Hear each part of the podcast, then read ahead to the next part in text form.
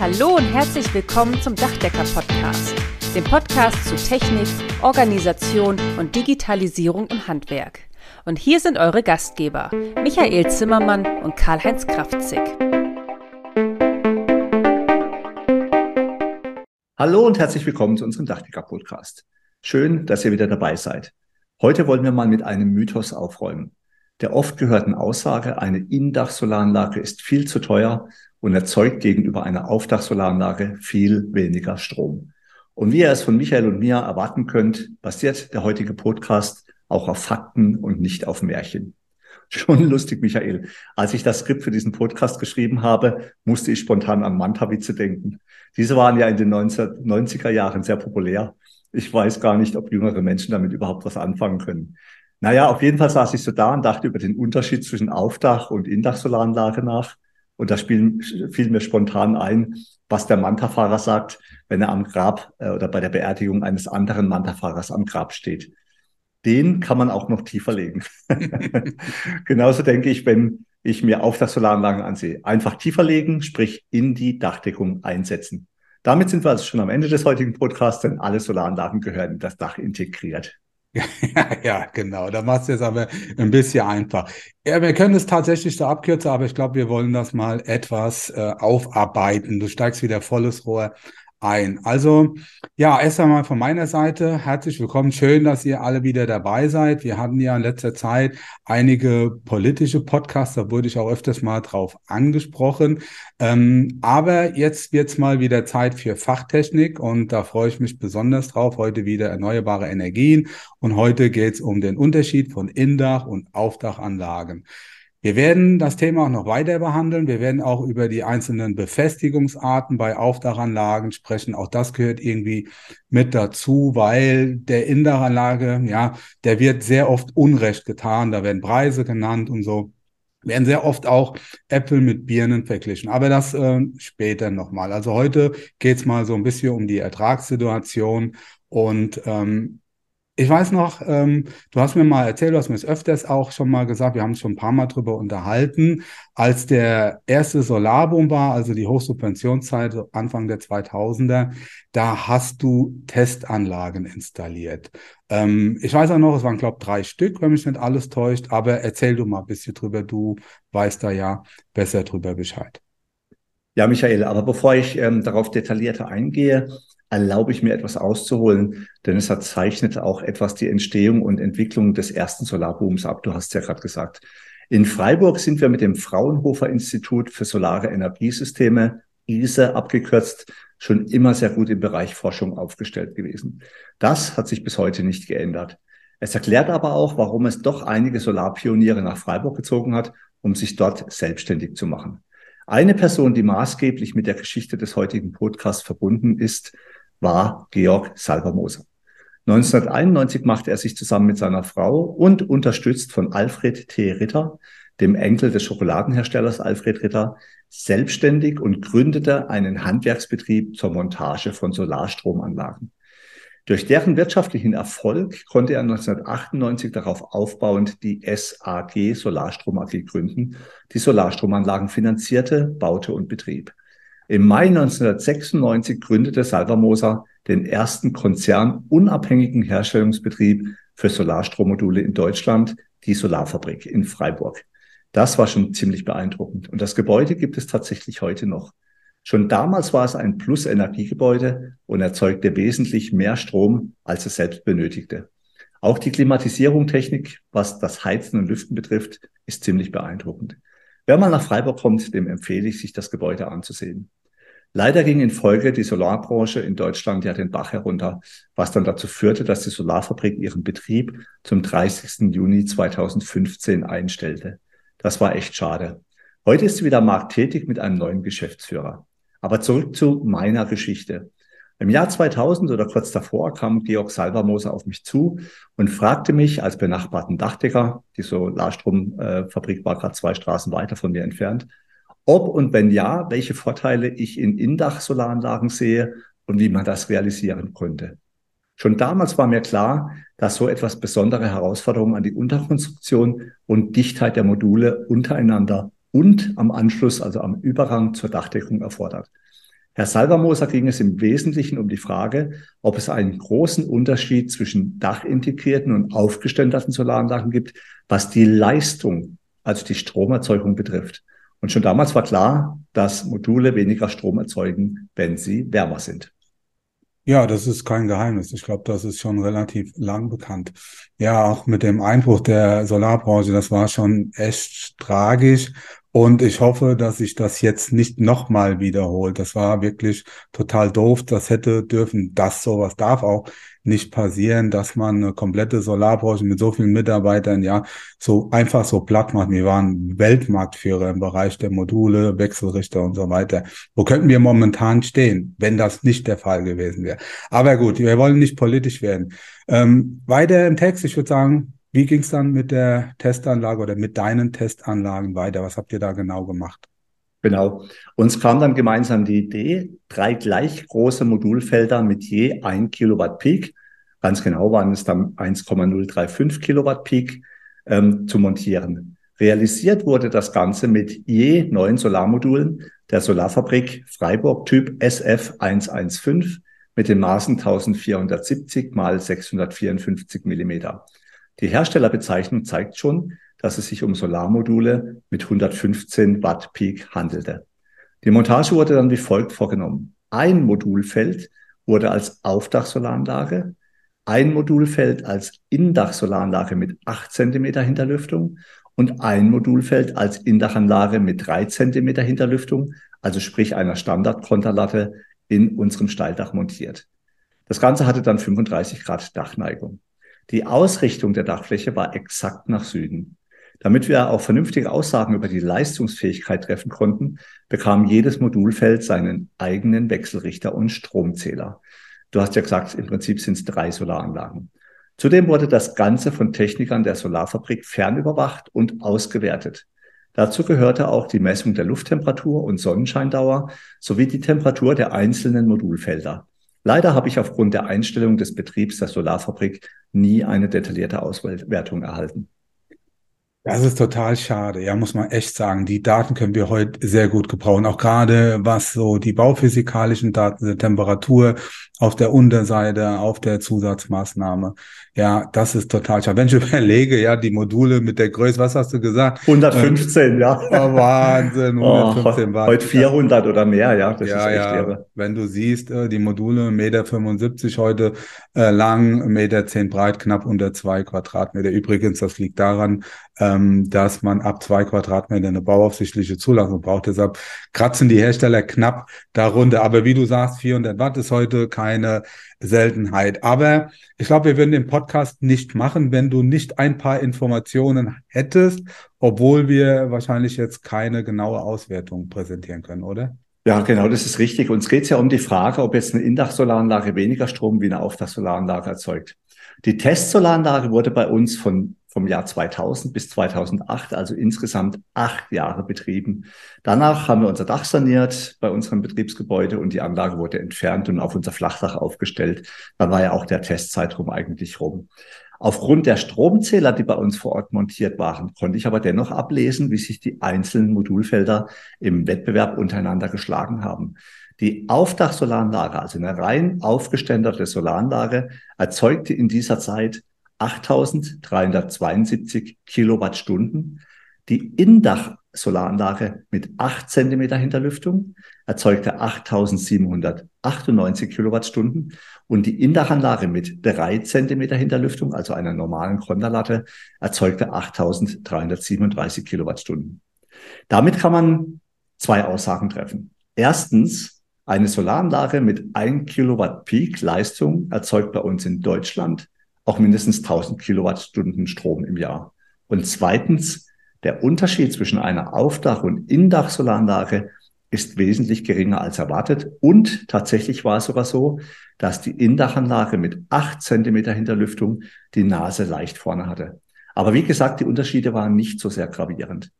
Wenn dieser Podcast online geht, habe ich parallel dazu einen Blogpost auf der Homepage meiner Firmenwebseite dach-ok.de erstellt, wo ihr alle Bilder und Planskizzen nochmal genauer ansehen könnt. Den Link machen wir natürlich in unsere Show Notes. Das interessiert mich ehrlich gesagt auch. Wir haben es zwar schon ein paar Mal drüber nachgedacht, ich habe mir eben auch noch schnell mal das mit aufgeschrieben. Heißt also, die Indachanlage hat 425 Kilowattstunden mehr produziert in den acht Jahren als die Aufdachanlage. Das ist richtig, ja. Die acht Zentimeter. Genau. Und die mit drei Zentimeter Konterlattung, die hat wir haben nur ein paar Watt weniger, Kilowattstunden, ein paar Kilowattstunden weniger als die Aufdachanlagen. Also bei, also alle drei Anlagen über 1000 Kilowattstunden ja. pro Kilowatt Peak und die mit der 8 Zentimeter Hinterlüftung sogar 1120, ne? ja. ja. Also genau. das ist schon ein Mordswert. Also hätte ich jetzt ehrlich gesagt, äh, ich hätte gedacht, der Unterschied ist nicht hoch, aber dass die Indachanlage sogar besser ist. Ja. Ähm, Hat mich auch überrascht, ne, muss ich wirklich sagen. Ja. Und das widerspricht dem Mythos, dass eben Indachanlagen schlechter sind. Ja. Ja, ich glaube, aber, aber ja. die, diese Erfahrung habe ich auch gemacht, dass die Indachanlagen nicht schlechter sind. Ja, also wenn, dann nur marginal, aber dass es sogar besser ist, ist schon beeindruckend, muss man sagen. Genau. Ich glaube, spannend war auch noch, äh, wie wir die Sache montiert haben. Ja, wir haben ja äh, dann die Solarmodulfelder quasi auch in die Dachdeckung einbauen müssen. Mhm. Und da sind wir schon ziemlich naiv damals gewesen. Ne? Mein Firmengebäude aus dem Jahr 1990 hatte eine einfache Zwischensparendämmung, aber immerhin schon eine Unterspannbahn. Ja, Nageldichtung war natürlich überhaupt kein Thema.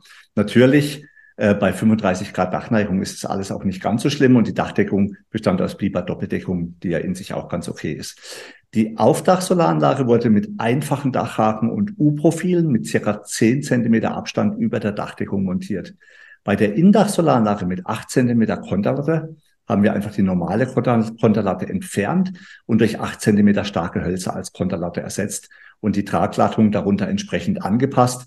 Ich brauchte da keinen 16 Zentimeter Abstand, sondern da hat 50 Zentimeter als Abstand als Unterkonstruktion für die Indachanlage gereicht. Und bei der Indach-Solaranlage mit drei Zentimeter Konterlatte haben wir einfach nur die Traglattung angepasst und die normale Konterlatte belassen. Die Module kamen von der Solarfabrik Freiburg und waren umlaufend mit einem Aluminiumprofil gerahmt, welches seitlich fünf Millimeter hohe Falze hatte. Also ähnlich wie beim ähm, Steildachziegel oder beim, beim, beim Tonziegel, der entsprechende Kopffalze hat und Deckfalze hat, ähm, konnten wir so die Module seitlich überlappen. Und übereinander haben wir die Module einfach ein paar Zentimeter überlappt. Ja, das darf man heute gar nicht so laut erzählen. Das ist also schon ohne jeden äh, quasi Schutz, dass Wasser zurückgetrieben werden kann. Seitlich ist es noch übler gewesen. Ja, haben wir einfach Kupferbleche genommen, die wir selbst gekantet haben, welche dann äh, quasi, wo die Biberziegel draufgelegen sind, also ein einfaches Wandrandanschluss mit Blech, ja, und äh, einfach Falz. Und wenn man sich vorstellt, ich habe es gerade gesagt, die Aluprofile hatten fünf Millimeter Profil. Da kannst du dir vorstellen, es war gar nicht so einfach, die Kupferprofile auf fünf Millimeter abzukanten, mhm. damit die seitlich gepasst haben. Und ich muss auch sagen, erstaunlicherweise war das sogar relativ dicht, aber nicht ganz. Ne? Also ganz selten, wenn es mal viel Schnee gab oder der abtaute oder auch bei Starkregen trat dann tatsächlich Wasser ein und tropfte über die Unterspannbahn unterhalb der Dachrinne ab. Und bei den beiden Indach-Solaranlagen haben wir dann zusätzlich noch, um die äh, Hinterlüftung zu verbessern, einfach durchgängig unterhalb und oberhalb davon Lüfterziegel eingebaut. Und ähm, das hat, glaube ich, für eine ganz gute Hinterlüftung geführt. So viel nun mal von meiner Seite und jetzt machen wir es, wie wir es früher auch schon gemacht haben. Jetzt drehen wir die Fragerunde mal um, denn nun möchte ich dir als Sachverständiger ein paar passende Fragen dazu stellen. Was glaubst du, warum ausgerechnet die Indachanlage mit acht Zentimeter Hinterlüftung am meisten Strom erzeugt hat? Gott sei Dank. Ich habe eben schon gedacht, du stellst mir Fragen äh, bezüglich der technischen Ausführung, wie ich das bewerte. Oh je, Aber, oh je, lieber nicht, lieber nicht. Da kann man nur sagen, durchgefallen, ja. Nee, für dich selbst kannst du ja machen, was du willst und das ja. scheint ja auch zu funktionieren. Und wenn ich mir das ein oder andere System da so angucke, was der ein oder andere oh Hersteller heute so operiert, das ja, das sieht auch nicht viel besser aus. Ja. Naja, also ähm, ich, zwei Dinge. Das eine ähm, freut mich natürlich, dass die Indachanlage da so gut abschneidet, aber auf der anderen Seite deckt sich das auch mit meinen Erfahrungen. Und ähm, ja, das große Problem ist bei den Modulen generell die sinkende Leistungsbereitschaft bei steigenden Temperaturen. Mit anderen Worten, wenn die Sonne sehr stark scheint, ist es gleichermaßen sehr warm auf der Oberseite der Module und bei den Standard-Testbedingungen wird ja die Leistung der Module mit 1000 Watt Einstrahlung auf der Oberseite der Module bei 25 Grad Modultemperatur gemessen. Das ist ja weg von jeglicher Praxis, denn wenn die Sonne mit 1000 Watt scheint, dann haben wir Hochsommer, dann haben wir Modultemperaturen von 60, 70, vielleicht sogar 75 Grad.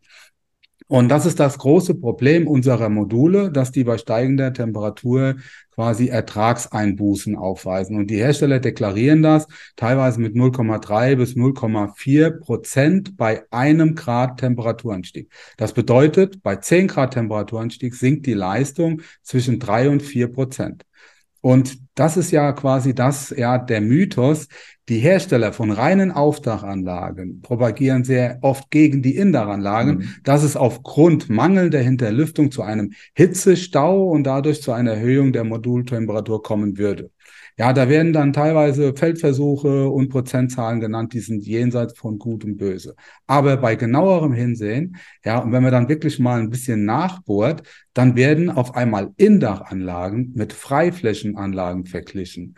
Und so eine Freiflächenanlage irgendwie auf dem Feld, die ist natürlich komplett luftumspült und die hat natürlich andere Temperaturen wegen der Luftumspülung. Und das ist einfach auch dann ungerecht. Also Grundsätzlich muss man sagen, ob In- oder Aufdachanlagen, eine bessere Hinterlüftung ist immer besser für das Modul. Aber ja, der größte Anteil der Wärme, ähm, der wird über die Oberseite der Module durch den konvektiven Wärmeübergang abgegeben. Das heißt also, über die Oberseite findet die Abkühlung statt. Und durch die aufsteigende warme Luft in der Dachschräge funktioniert das sogar ohne irgendeine Windeinwirkung. Ja, mit dem Wind wird natürlich der Kühlungseffekt noch ein Stück weit verstärkt, teilweise ähm, auch ja verdoppelt. Und genau dieses Ergebnis sehen wir dann auch bei dieser 8 Zentimeter Konterlattenstärke, dass eine ja, überdurchschnittlich überdimensionierte Konterlatte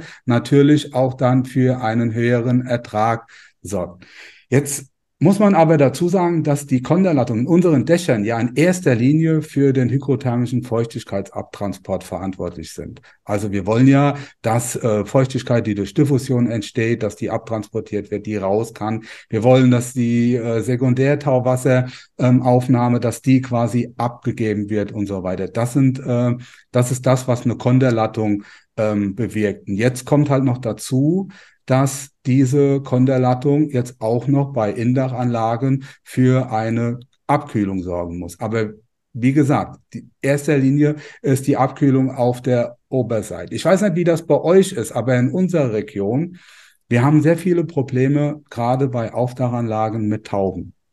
Ja, also selbst bei mir um Dach habe ich das gehabt, um Halledach. Und zwar, ja, die Tauben, die nisten dann auf einmal, die suchen sich dann immer ein Dach aus, wo eine Anlage neu installiert wird. Dann nisten die, kriegt man sie kaum noch raus. Das heißt also, mittlerweile werden bei vielen Aufdachanlagen werden auch Lüftungsgitter rundherum montiert. Und dann hast du auch die Hälfte der Luftzirkulation, also mindestens mal 50 Prozent haben wir da weg. Ja, also, und wenn man mal ganz ehrlich ist, reden wir momentan nur über Symptombekämpfung, weil das Problem ist die Qualität der Module und da arbeiten die Hersteller dran. Wir sehen ja momentan, dass wir im Sommer bei gleichbleibenden Sonneneinstrahlungen immer höhere Temperaturen haben. Und das ist kontraproduktiv für die Produktion von Strom. Also, wie gesagt, das ist im Prinzip das große Problem. Gerade bei Indaranlagen müssen wir auf sehr hohe Qualitäten der Module achten. Und wir müssen darauf achten, und das sind ja die Hersteller auch alle dran momentan,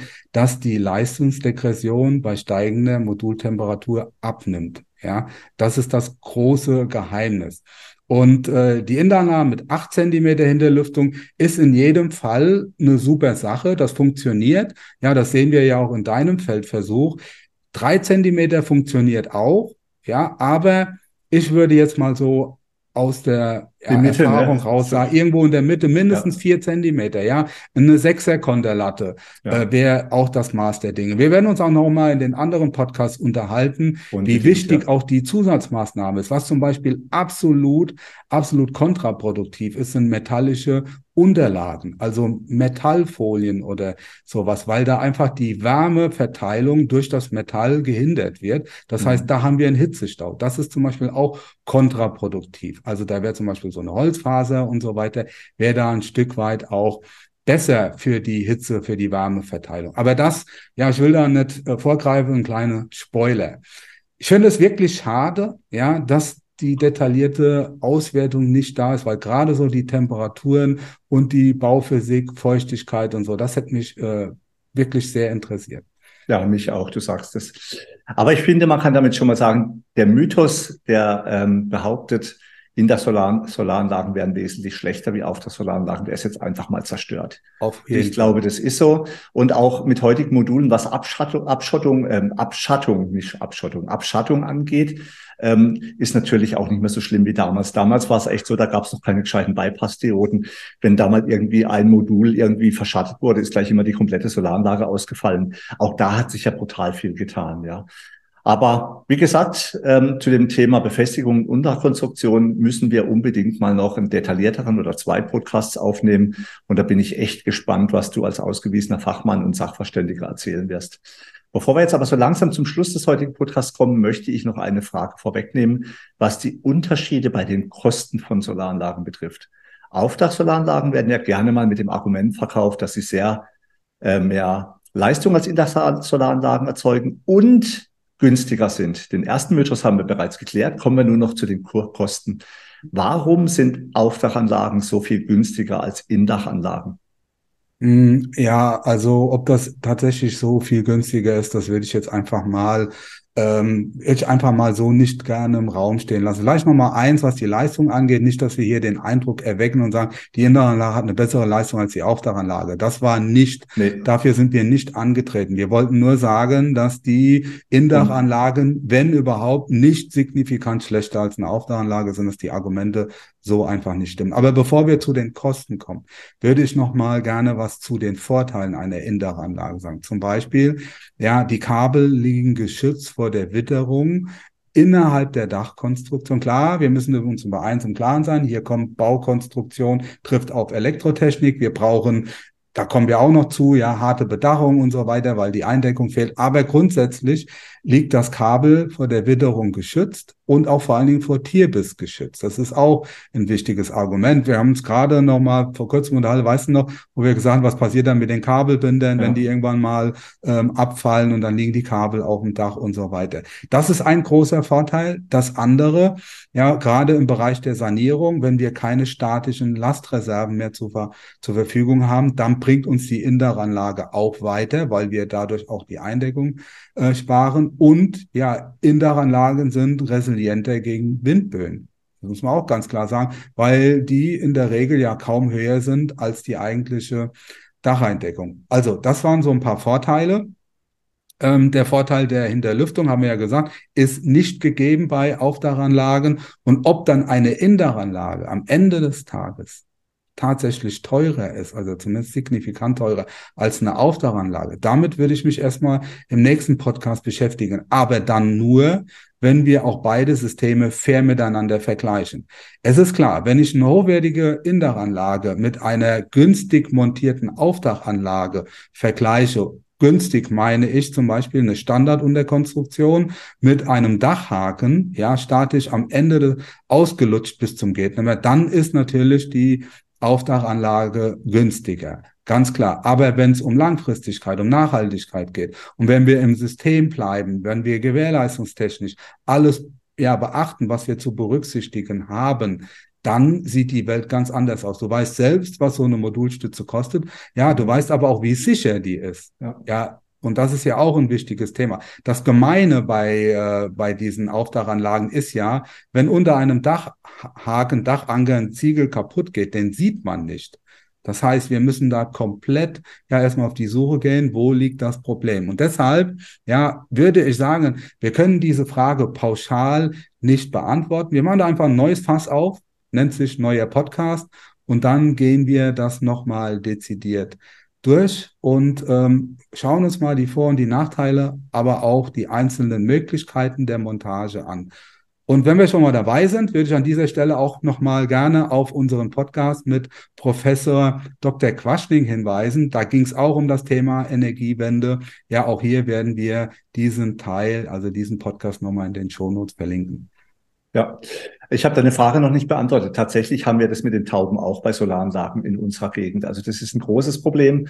Und wenn du sagst, Kabel hängen unter der Auftragssolaranlage weg, dass da Schnee drunter schiebt und die vielleicht abreißen könnte, das kann alles passieren. Ja, und mir hat es gefallen, was du gesagt hast mit dem fairen Vergleich von Indach und Auftragssolaranlagen. Und da ist gerade die Befestigung signifikant. Und da freue ich mich drauf, das Thema mit dir nochmal wirklich zu vertiefen und darauf einzugehen. Für mich gibt es aber eine Frage, wie sieht denn das Ganze aus? Und da muss ich sagen, eine sauber ausgeführte Indachanlage ist halt auch was optisch, was Schönes für ein Auge, ja, muss man wirklich sagen. Liegt schön im Flach drin, passt gut zur Dachdeckung. Also das, das hat schon auch was. Und diese einfachen Aufständerungen von günstigen Solaranlagen, da sind wir meistens ja auch als Dachdecker außen vor. Das sind ja oftmals Betriebe, die sich eher darauf spezialisiert haben, günstige Solaranlage zu bauen. Prima, Michael, vielen Dank. Für heute sind wir damit am Ende, aber wie schon mehrfach gesagt, noch nicht am Ende, was das Thema selbst betrifft. Wir werden es noch weiter aufbereiten. Erlaubt uns aber, dass wir an dieser Stelle auch mal ein bisschen Eigenwerbung für uns machen. Diesen Podcast gibt es ja auch als Videopodcast auf YouTube. Dort haben Michael und ich auch eigene YouTube-Kanäle mit interessanten Inhalten. Schaut doch mal vorbei. Die Links findet ihr in den Show Notes. Unser Podcast ist nicht werbefinanziert. Michael und ich machen den Podcast als Privatpersonen aus eigener Tasche, parallel zu unserer Tätigkeit als Unternehmer und im Ehrenamt. Und wer uns beide kennt, weiß, dass wir wirklich echt viel fürs Ehrenamt auch unterwegs sind und viel machen. Heute haben wir den 76. Podcast, seit wir ihn im Mai 2020 gestartet haben. Wow schon irre, ne? Ja, Berücksichtigt man, dass wir im Durchschnitt circa drei Stunden für die Vorbereitung, Aufnahme und Schneiden pro Podcast benötigen, haben Michael und ich in den letzten beiden Jahren circa 228 Stunden zum Wohle des Dachdeckerhandwerks investiert. Machen wir aber auch wirklich gerne. Nein, macht ja Spaß. Man, man lernt ja auch selbst. Wir lernen auch was dann. Allein schon, dass man sich mit dem Thema beschäftigt. Ne? Wir sind auch beide sehr dankbar, dass unser Podcast wirklich echt, echt erfolgreich ist und was halt auch echt was Spaß macht, sind immer wieder diese tollen Menschen, die wir dabei kennenlernen. Mhm. Wir würden uns also freuen, wenn es so bleibt, beziehungsweise wenn es immer besser wird. Es gibt noch so viel, worüber wir sprechen können und möchten. Ihr könnt uns unterstützen. Bitte abonniert unseren YouTube-Kanäle und liked und teilt unsere Infos, wo immer ihr sie findet. Vielen Dank schon mal dafür und wie immer wünsche ich euch an dieser Stelle alles Gute, bleibt motiviert, erfolgreich und natürlich gesund. Ja, da schließe ich mich doch den Worten meines Vorredners an, dem ist nicht mehr hinzuzufügen. Bis zum nächsten Mal, macht's gut, bleibt gesund. Bis dann. Ciao. Ciao. Ciao. Damit sind wir nun am Ende vom heutigen Podcast. Wir wünschen euch viel Freude bei der Arbeit und dass auch in Zukunft alles optimal bedacht ist. Wenn euch der Podcast gefallen hat, freuen wir uns, wenn ihr ihn euren Freunden und Kollegen weiterempfehlt und auch in den sozialen Medien liked und teilt. Bis zum nächsten Mal, wir freuen uns auf euch. Euer Michael Zimmermann und Karl-Heinz Kraftzig.